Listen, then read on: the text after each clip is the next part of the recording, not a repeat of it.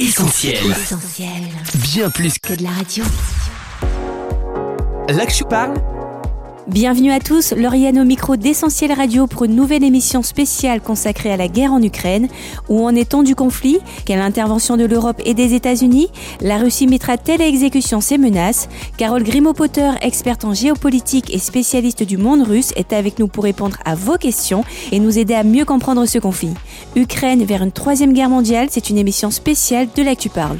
Parle sur Essentiel Radio. En ligne avec nous, Carole Grimaud-Potter, bonjour. Bonjour. Vous êtes professeur de géopolitique à l'Université de Montpellier et spécialiste du monde russe. Nos auditeurs ont déjà eu l'occasion d'entendre votre voix puisque vous étiez intervenu lors d'une précédente émission consacrée à la guerre en Ukraine. Merci d'avoir accepté à nouveau notre invitation sur Essentiel Radio. Merci à vous.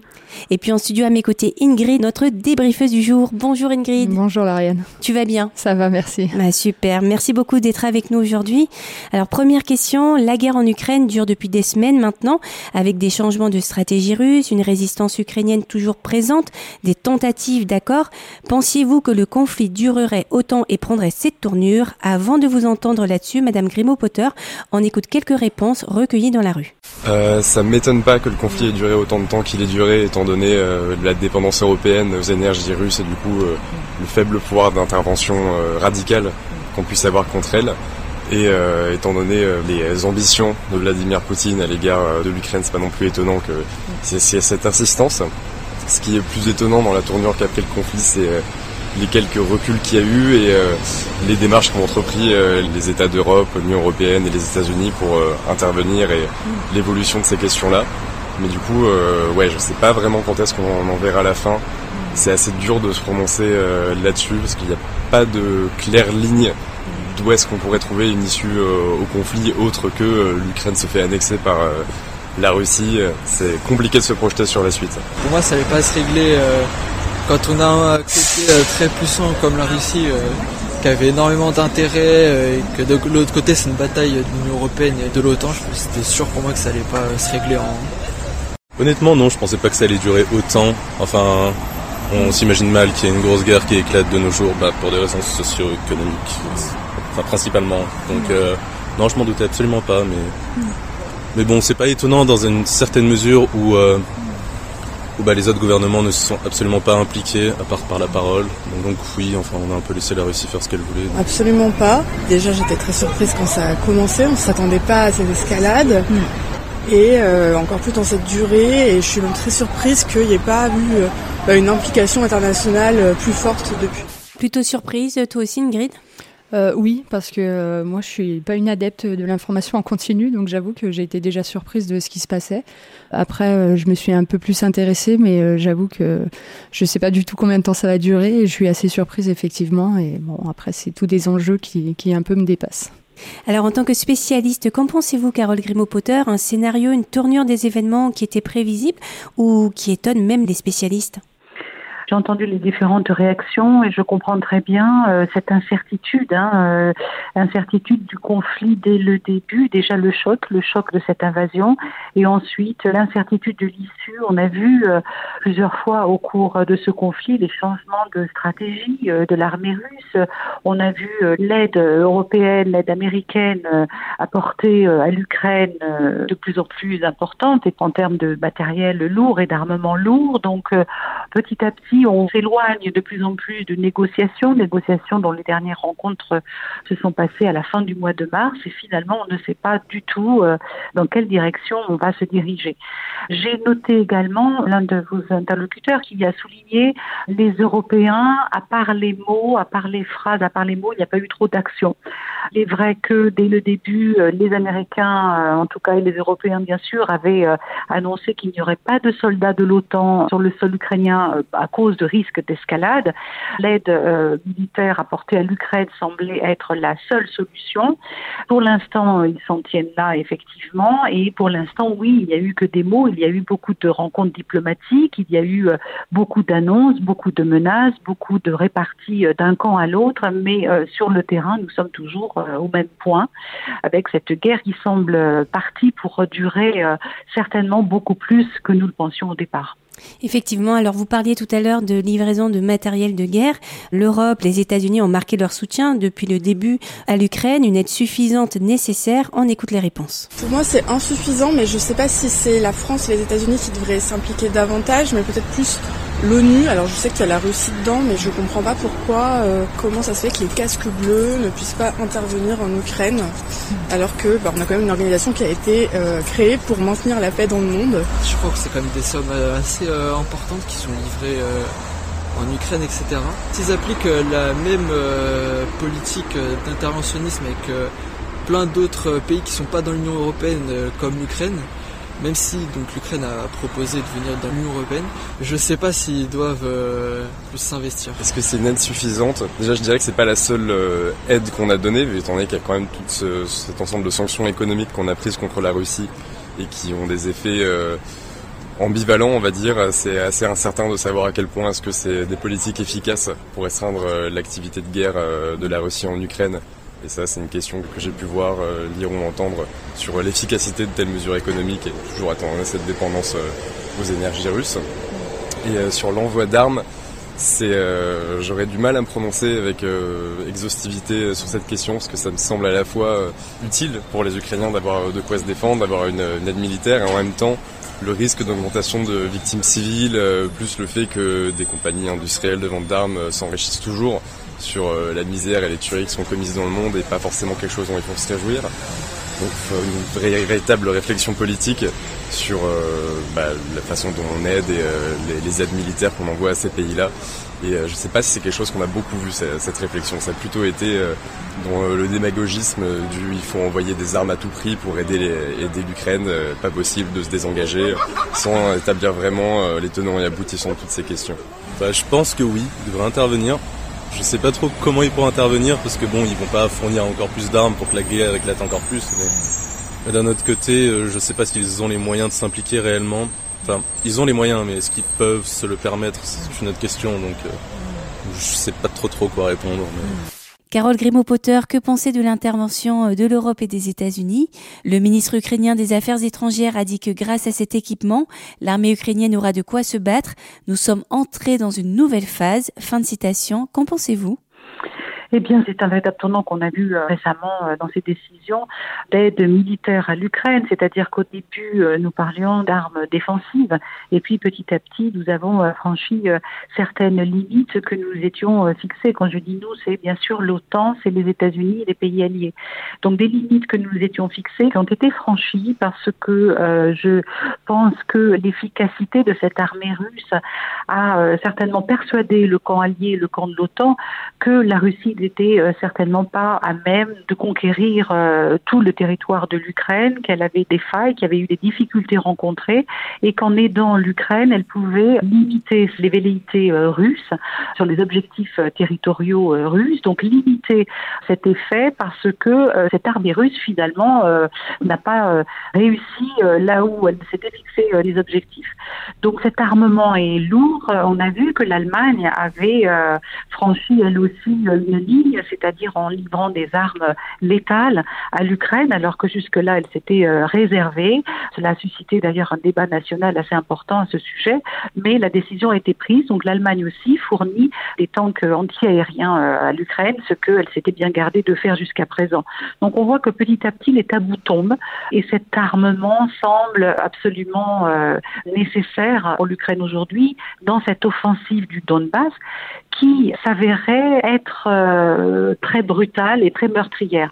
Or, nous voyons que depuis quelques jours, les avancées sont très lentes et que finalement, une stratégie, peut-être la stratégie russe, serait de, ne pas se lancer dans une offensive euh, peut-être euh, trop rapide, mais en tout cas prenne le temps et avance très lentement. Voilà, donc c'est une décision qui a été prise, bien sûr, en concertation. On a vu la réunion qui s'est tenue avec l'ensemble des pays alliés qui fournissent des armements donc à l'Ukraine pour se mettre d'accord sur une stratégie commune d'armement de l'Ukraine. Mais effectivement, comme l'a dit ce jeune homme à votre antenne, il y a des risques dans cet approvisionnement.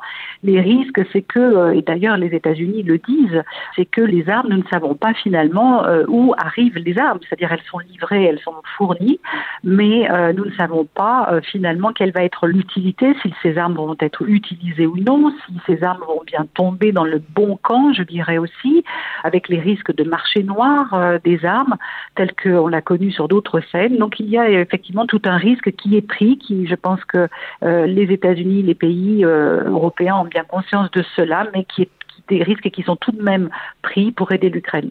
Alors la guerre n'est pas que matérielle, des personnes, des civils sont concernés, des civils qui arrivent dans certains cas euh, dans notre pays. Que penser de ces arrivées dans un pays où l'immigration peut être une question sensible? On écoute quelques réponses. Les exilés politiques ont toujours été accueillis en France, donc je vois pas pourquoi est-ce que ça s'arrêterait. Donc ouais, je pense qu'on devrait les accueillir. Mais euh, quelle mesure, je ne sais pas. enfin, je sais pas si c'est une question dans le sens où il faut fixer un quota ou je sais pas trop ça. Après, il y a la question de savoir ce qu'on en fait. Enfin, où est-ce qu'on les loge ou et tout ça et tout ça. Et si c'est pour les accueillir pour qu'au final ils finissent dans une tente sous un pont, euh, enfin c'est pas, pas, incroyable non plus. Ah oui, évidemment, évidemment. Euh, je pense que ben, les Ukrainiens, mais comme n'importe quel autre réfugié de guerre, je pense qu'il faut les accueillir on est un pays euh, démocratique euh, qui porte euh, des valeurs. Et je trouve qu'il n'y a aucune raison de ne pas accueillir des réfugiés de guerre. Et je pense qu'on aurait bien aimé, si jamais on avait une guerre ici, se faire accueillir par des pays qui ont la paix, quoi. Et donc je pense que c'est, on doit accueillir les réfugiés ukrainiens. Pour moi, oui, il faut les accueillir. Après, au niveau de la répartition, tout ça, c'est pareil, je ne me connais pas très bien. Surtout, je pense qu'il faut qu'on puisse les, accueillir convenablement parce que si c'est pour euh, les accueillir mais leur offrir des, conditions misérables, euh, c'est pas c'est pas idéal du tout. Absolument, on doit accueillir les réfugiés ukrainiens. C'est un, droit euh, imprescriptible qu'ont toutes les personnes humaines d'être des réfugiés, notamment en temps de guerre. Oui, on a la capacité d'accueillir énormément de réfugiés. Maintenant, il faut mettre les moyens et mettre dans le discours public le fait qu'on a ce devoir d'accueil et la possibilité de le faire. Donc là encore, ça va être euh, des questions de politique intérieure pour chacun des pays de l'Union européenne de réviser leur politique migratoire à, cet effet. Mais euh, oui, oui, absolument, il faut accueillir les réfugiés ukrainiens. Effectivement, Ingrid, tu en penses quoi? Euh, Je rejoins ce qui a été dit, effectivement. Euh, se mettre à la place aussi euh, de chacun d'eux. Euh, on n'est pas à l'abri demain d'être en guerre aussi. Et si on se retrouve dans la même situation, ça doit être un droit pour chacun, hein, dans la dignité. Et certainement aussi une politique intérieure, effectivement, où on ne met pas les gens n'importe où, mais on leur offre quelque chose qui est convenable pour chacun d'eux. Quoi. Carole Grémaud-Potter, un accueil en temps de guerre nécessaire selon vous? Oui, bien sûr, je rejoins tout à fait euh, ce que euh, ces personnes ont dit. Bien évidemment, l'accueil, et on l'a vu, euh, tous ces, réfugiés ukrainiens qui se sont dirigés donc vers les pays européens, vers la Pologne essentiellement, hein, puisque c'est la Pologne qui a accueilli le plus de réfugiés jusqu'ici, mais aussi le petit pays qui est la Moldavie, même si elle ne fait pas partie de l'Union européenne, eh bien, elle a ouvert ses portes, et puis bien, bien d'autres. Bien évidemment, les conditions d'accueil sont essentielles, c'est-à-dire, oui, il faut dégager des moyens pour que les réfugiés soient accueillis dans de bonnes conditions et puissent trouver dans ces pays européens eh bien, un pays refuge. Maintenant, on sait qu'il y a déjà de nombreux Ukrainiens qui sont repartis, hein, euh, qui ont regagné donc l'Ukraine, notamment euh, autour de Kiev, notamment les habitants de Kiev. Donc euh, ces réfugiés ukrainiens qui sont momentanément accueillis, peut-être ne le sont-ils que pour une période assez limitée, on l'espère. Mais effectivement, c'est un devoir de toute façon que les, pays voisins, que les pays européens se doivent de régler, dire avec les réfugiés ukrainiens, bien évidemment. Alors, toujours en France et à l'occasion de la réélection du président de la République français, Vladimir Poutine a adressé à Emmanuel Macron un message lui souhaitant notamment une bonne santé. Est-ce qu'il faut y voir un, message caché? Euh, écoutez, non, je n'y vois pas de message caché.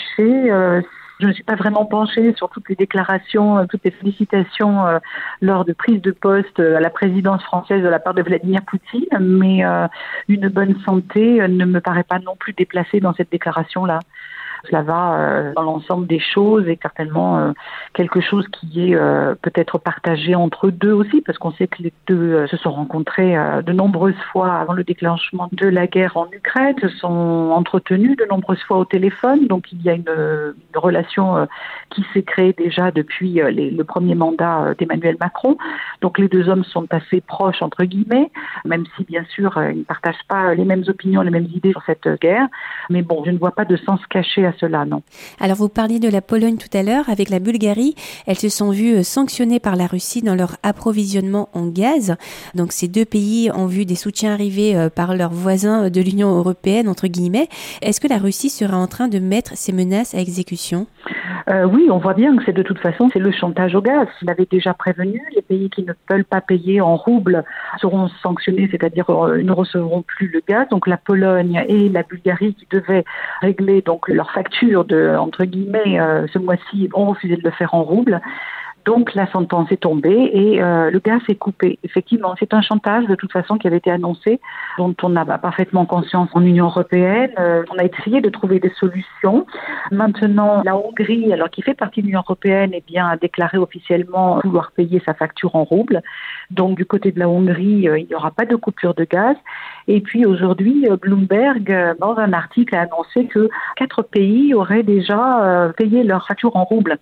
On ne connaît pas lesquels la déclaration euh, a été euh, euh, faite de façon anonyme, mais en tout cas, apparemment, le système de passer par Gazprom Bank, qui convertirait elle-même les valeurs en, roubles, a l'air de peut-être fonctionner, en tout cas avec certains pays européens. Mais c'est vraiment un, dossier qui est très complexe parce que tous les pays européens ne se ressemblent pas, n'ont pas la même dépendance au gaz, on le sait, au gaz russe que les autres. Évidemment, l'Allemagne est particulièrement concernée, mais aussi d'autres pays qui sont très très dépendants du gaz russes sont bien sûr beaucoup plus euh, prudents dans les décisions, dans, je dirais, l'intention euh, de l'Union européenne de faire bloc, parce qu'on voit bien qu'il n'y a pas un bloc européen dans la question du gaz, mais qu'il euh, y a des dissensions au sein de l'Union européenne.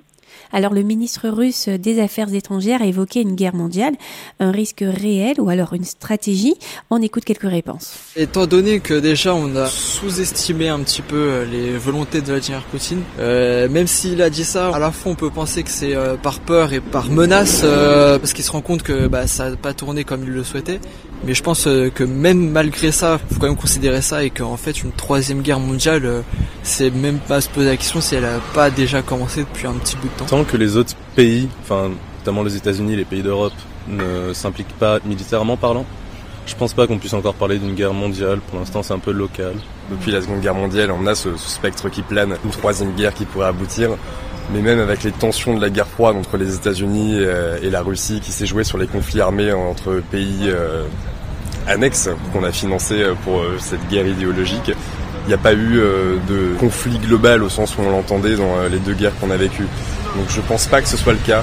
Vu l'interdépendance toujours plus forte dans la globalisation des pays de l'Union Européenne, des États-Unis et de la Russie, ça me semble être un jeu à somme nulle pour tout cela qui est juste de se tirer dans les pattes et tout le monde en sortira perdant, y compris les dirigeants politiques de ces pays-là qui en sortiront avec des économies dévastées, une population affamée et des révoltes partout.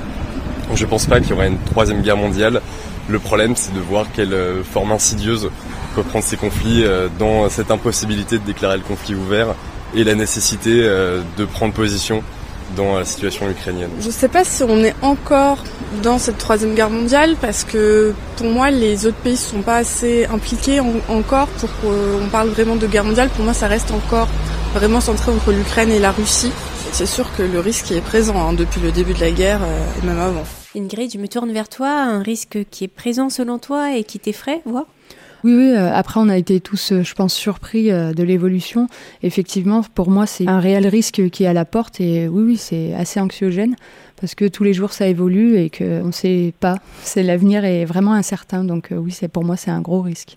Qu'en pensez-vous, Carole Grimaud-Potter Eh bien, c'est un drapeau qui est agité comme la menace nucléaire agité donc par Vladimir Poutine. Là aujourd'hui, c'était dans la déclaration de Sergei Lavrov. Vladimir Poutine aujourd'hui a réitéré sa menace de coup de foudre entre guillemets, hein, c'est-à-dire menace nucléaire. On est effectivement dans une guerre des mots pour faire peur. La première menace nucléaire a été euh, lors de la crainte que des soldats de l'OTAN puissent participer à ce conflit. Donc euh, le drapeau de la menace nucléaire a été agité. Cette troisième guerre mondiale, a été prononcé dans le contexte de la réunion des pays alliés des États-Unis sur la base militaire de Ramstein en Allemagne, pour laquelle ils ont décidé de la stratégie d'approvisionnement euh, d'armement militaire euh, à l'Ukraine. Donc euh, tout cela provoque quelque part ou effraie en tout cas la Russie qui se sent menacée, je dirais, par un bloc fort, un bloc solide, on le voit, et qui n'hésite pas à menacer finalement tous les autres pays. On voit qu'il y a des tensions aussi avec le Japon ces derniers jours, des tensions qui sont assez inquiétantes aussi. Voilà, donc il s'inscrit finalement dans la même, euh, je dirais, la même sémantique qu'il y a quelques années, c'est-à-dire de se sentir finalement euh, menacé, assiégé. Et là, euh, dans ce contexte de guerre, c'est la menace qui prévaut et c'est la peur finalement. Hein c'est faire fonctionner euh, le sentiment de peur dans les opinions publiques, mais je souligne également que Volodymyr Zelensky euh, agite aussi cette peur-là lorsqu'il il dit euh, nous sommes le dernier rempart avant l'autoritarisme, après l'Ukraine, ça sera vous. Donc on est dans une escalade de mots et, des mots qui font peur et évidemment qui sont assez inquiétants. Mais il faut regarder la tête froide et regarder les choses sur le terrain. Qu'est-ce qu'on voit? On voit bien qu'il y a donc deux armées qui se font face, dont une est armée et aidée militairement, et que pour l'instant le conflit est bien euh, en Ukraine et qu'il ne s'est pas, euh, pas propagé euh, sur d'autres scènes. Effectivement. Alors, il y a eu quand même une série d'explosions euh, dans la région séparatiste pro-russe de Transnistrie, un territoire enclavé entre l'Ukraine et la Moldavie. Vous parliez d'escalade. Est-ce que c'est une nouvelle escalade dans le conflit, selon vous? Alors, on ne sait pas d'où viennent ces explosions. Ce territoire séparatiste donc de Transnistrie, qui fait partie de la Moldavie mais qui n'est pas reconnu internationalement, accuse l'Ukraine d'essayer finalement de provoquer cette région-là et de provoquer la Russie. La Russie accuse l'Ukraine. L'Ukraine dit que c'est la Russie qui le fait sous un faux drapeau, c'est-à-dire en faisant croire que c'est les Ukrainiens, tout cela pour euh, embraser cette région et qu'elle rejoigne le conflit. Or, euh, pour l'instant, euh, les déclarations ne sont pas dans ce sens-là. Il n'y a pas eu de mouvement de troupes véritablement. On sait qu'il y a environ 1200 soldats qui sont postés en Transnistrie depuis les années 90, donc peu de choses à changer, en tout cas sur place, militairement. Par contre, il est vrai que cela inquiète bien sûr les autorités moldaves qui ne voudraient pas que les tensions qui ont toujours existé depuis la fin de l'Union soviétique avec ce petit territoire de Transnistrie puissent euh, exploser de nouveau et créer euh, des tensions, voire des combats entre la Moldavie et ce territoire-là, euh, bien sûr, c'est inquiétant. Bien sûr, il est tout à fait légitime d'avoir peur que ce conflit puisse dégénérer, puisse gagner ce territoire-là. Maintenant, il faut regarder aussi la stratégie russe. Qu'aurait-elle à gagner finalement de voir ce conflit se propager jusqu'en Transnistrie? Sauf si effectivement l'objectif qui a été euh, annoncé euh, dernièrement par un, un gradé euh, de l'armée russe, l'objectif qui est de relier Kherson, qui est sous domination russe, le relier jusqu'à la Transnistrie. Maintenant, de quelle façon et est-ce que la Transnistrie jouera un rôle dans ces objectifs militaires-là Je ne sais pas. Donc il faut observer, il faut prendre recul et attendre bien sûr la suite des événements. Mais les renseignements, en tout cas les images satellites, ne montrent pas de renfort de troupes de ce côté-là. Donc pour l'instant, euh, nous ne pouvons pas dire déjà euh, s'il y a un, s'il y a un risque de propagation dans cette région-là. Très bien. Alors pour conclure cette interview et compte tenu de l'évolution du contexte, on vous pose la même question que la dernière fois. Quelles sont les sorties de crise possibles selon vous et êtes-vous toujours optimiste? Écoutez, euh, j'aimerais l'être. J'aimerais être optimiste je crois qu'il faut essayer de le rester. Les négociations sont pour l'instant au point mort. Les négociations, les dernières rencontres se sont tenues fin mars, comme je le disais tout à l'heure. C'est au point mort, même si les deux parties se sont dit, d'après les autorités turques, les deux parties se sont dit d'accord pour continuer les négociations. Bon, ce ne sont que des mots, mais il faut bien avoir en tête, il faut bien comprendre que toute guerre se termine par des négociations et qu'il va falloir à un moment se retrouver autour d'une table pour euh, se mettre d'accord. Je crois que pour l'instant, on peut se demander si les deux côtés euh, ont-elles envie finalement de négocier aujourd'hui. L'Ukraine, après euh, les massacres de Boutcha, et on le comprend très bien, n'a pas voulu euh, revenir autour de cette table et n'a pas voulu se reprendre ces négociations. Nous comprenons bien le choc que ces massacres ont causé non seulement en Ukraine, mais dans toute la communauté internationale, bien évidemment. Du côté russe, les objectifs militaires continuent et ils vont essayer d'arriver jusqu'au bout de ces objectifs-là. Ont-ils vraiment envie de négocier maintenant? On est arrivé à un point où on ne bouge plus et où une sortie de crise est difficile tant qu'il n'y a pas euh, de, en tout cas, on, on, le dit, euh, tant que le Donbass, finalement, le sort du Donbass n'est pas réglé. Et on voit que cela se fait lentement et que les avancées sont très lentes. Donc cela va prendre du temps, mais en tout cas, oui, il faut rester optimiste. Il faut euh, peut-être aussi compter sur euh, une action plus importante de l'ONU. On a vu le secrétaire général Guterres qui est parti à Moscou et qui va rencontrer Volodymyr Zelensky à Kiev. Il faut espérer que l'ONU puisse aussi faire quelque chose. Et puis ces soldats ces casques bleus dont parlait euh, votre interviewé tout à l'heure, ces casques bleus puissent aussi se déployer dans, le, dans la région lorsqu'il y aura un cessez-le-feu. Et euh, il est tout à fait possible, effectivement, comme il a été le cas en ex-Yougoslavie, d'avoir euh, une force de maintien de la paix qui puisse se rendre en Ukraine et, et consolider un cessez-le-feu lorsqu'il sera, lorsqu'il sera conclu.